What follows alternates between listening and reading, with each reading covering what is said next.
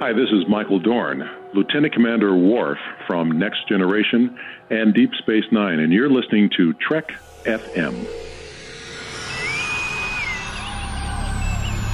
Hailing frequencies open, you've tapped into Trek FM's Hyper Channel. I'm Chris, publisher of Trek FM, and this is where we talk about what's happening in the world of Star Trek news. In this episode, for December 24th, 2015, we're going on a literary adventure to Germany. For years, I co hosted literary treks here on the network with Matthew Rushing, and one thing that became clear during that time is that Germans make the best Star Trek covers. Specifically, Cross Cult makes the best Star Trek covers. Just go and do a quick Google search for some of your favorite novels, especially those that were done over the past decade, and you're sure to come across some astonishingly awesome artwork that you've never seen on English bookshelves and then you'll be surprised when you realize that it's for a book that you already know. Well, news now is that German engineering of Star Trek's expanded universe is moving beyond the cover and onto the inner pages. According to StarTrek.com, in the summer of 2016, Cross Cult will begin publishing a trilogy titled Star Trek Prometheus. The books will drop in June, August, and September, and it will be the first time that original Star Trek stories have been penned by German authors. I have to say, though, that I'm really not surprised. Now, I'm not an expert on the German market for Star Trek, but I do know that the franchise is very popular there. In fact, if you think back to 2014, you may remember that Germany's High Score Music produced an audio dramatization of Michael Jan Friedman's Death in Winter that's an important book that falls early on the literary universe's post Nemesis timeline. Even cooler, they used the actual voice cast from the TNG series in Germany. I mean, this is something that hasn't even been done in English. Of course, it would probably cost quite a lot to get the original TNG cast to voice an entire novel and do a dramatization, but I also think there's a big market for that. I think a lot of fans would absolutely love that. And it hasn't been done yet, but it has been done in Germany. So the fact that original Star Trek content composed in German is coming makes perfect sense, and I think it's great news for the globalization of the franchise. The books will be written by Bernd Perplies and Christian Humberg, who are acknowledged Star Trek experts, and apologies to you guys if I'm mispronouncing your names. The covers will be done by none other than Tobias Richter. And you can actually see those on StarTrek.com, and they look really fantastic.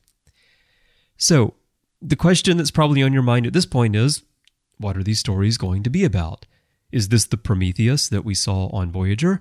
Well, it might be. It's hard for me to tell exactly from the covers, and there's no information given to say for sure that it's the Prometheus that we saw on Voyager but on one of the covers, you can see part of the registry, and it is NX dash something, and it's hard to tell what the first number is, but it looks like a five. And the Prometheus that we saw on Voyager was NX 59650, and then there's a mix up actually, if you remember, the number on the hull and the number on the bridge plate were different. So one of them said NX 74913, which I believe was the plaque inside the ship and also on internal displays, I think it had that as well. On the whole, it was 59650. So it looks like it may in fact be that, and it is described as one of Starfleet's most powerful ships, which would make sense. And also, you can see on the cover that it has four nacelles. So they may very well be picking up from the Voyager storyline there. But what is the story actually about? Well, Here's a synopsis translated by the publisher and then edited slightly by me, as the syntax of the translation was a bit hard to follow. So I have edited because that's my job. I work as an editor. I, I had to do it to make the English read a little bit better. So here's what it says In November 2385, the United Federation of Planets is at a historic turning point.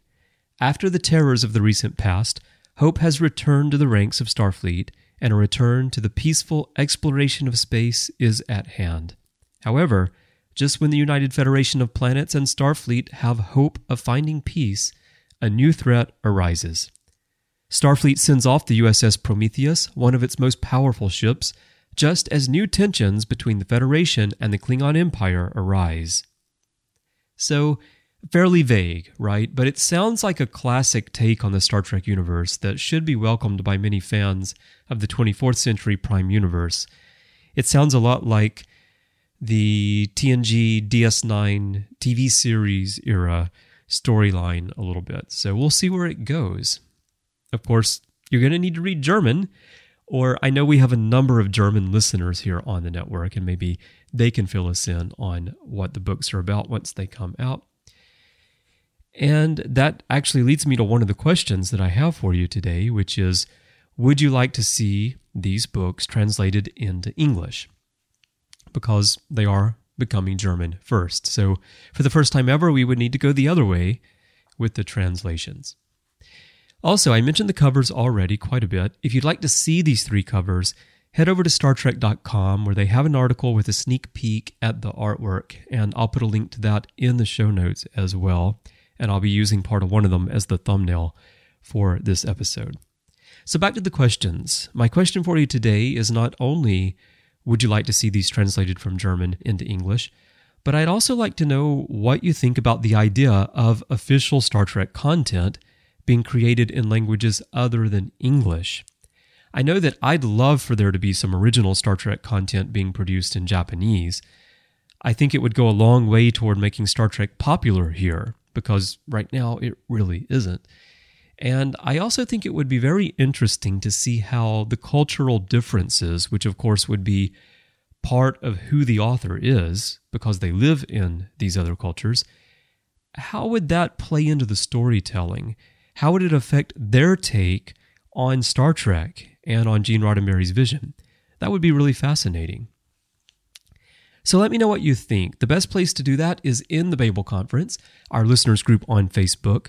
If you're not already a member, all you need to do is go to Facebook and type Babel, B A B E L, into the search field, and it will come right up. It is a closed group, so you need to click join if you're not a member yet, but then I'll let you right on in there. You can also get there by clicking discussion on the menus on our website. Or you can also hit me up on Twitter if you're not on Facebook. My username there is C Bryan Jones, a letter C and Bryan with a Y.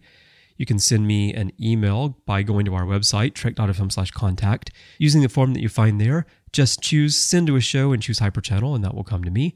Or go to speakpipe.com slash trekfm and you can send me a voicemail. I would love to hear your voice. I'd also like to invite everyone to check out all of the other shows we have here on Trek FM. We have shows covering every aspect of Star Trek that you can imagine. And you can sample them all through the Trek FM master feed. It's a great way to get a feel for the diversity of content that we have here on the network. And you can find that pretty much anywhere you get your podcasts. Of course, you can find it in iTunes, where we're a featured content provider, but you can also find it on Stitcher, TuneIn, SoundCloud, many other third party apps, just type Trek.fm or Trek.fm master feed into any third party podcasting app and it should come right up and you can subscribe there. You can stream the shows and you can also stream from our website, Trek.fm, and get the RSS feed there or download MP3 files. Also, be sure to visit patreon.com slash trekfm. That's P-A-T-R-E-O-N dot com slash trekfm to find out how you can help us keep Star Trek Talk going, as well as how you can become involved in the network. And also, check out trek.fm slash store to see all the cool Trek FM merchandise that we now have available. That's also a great way to help us cover the costs of running the network. And the designs are really awesome. They're done by our art director, Aaron Harvey. I think you're really going to love them. All right. Well, I'm going to head out. It's Christmas Eve here in Tokyo. I hope you're enjoying Christmas Eve if that's the holiday you celebrate. Or if you prefer Prixin, have a great one of those too. And if you prefer Prixin and you haven't yet listened to To the Journey from last Thursday, you need to go do that because Shar and Tristan did a fantastic Prixin show this year. All right, everyone. I'll be back next time with another story for you. So until then, go watch some Trek.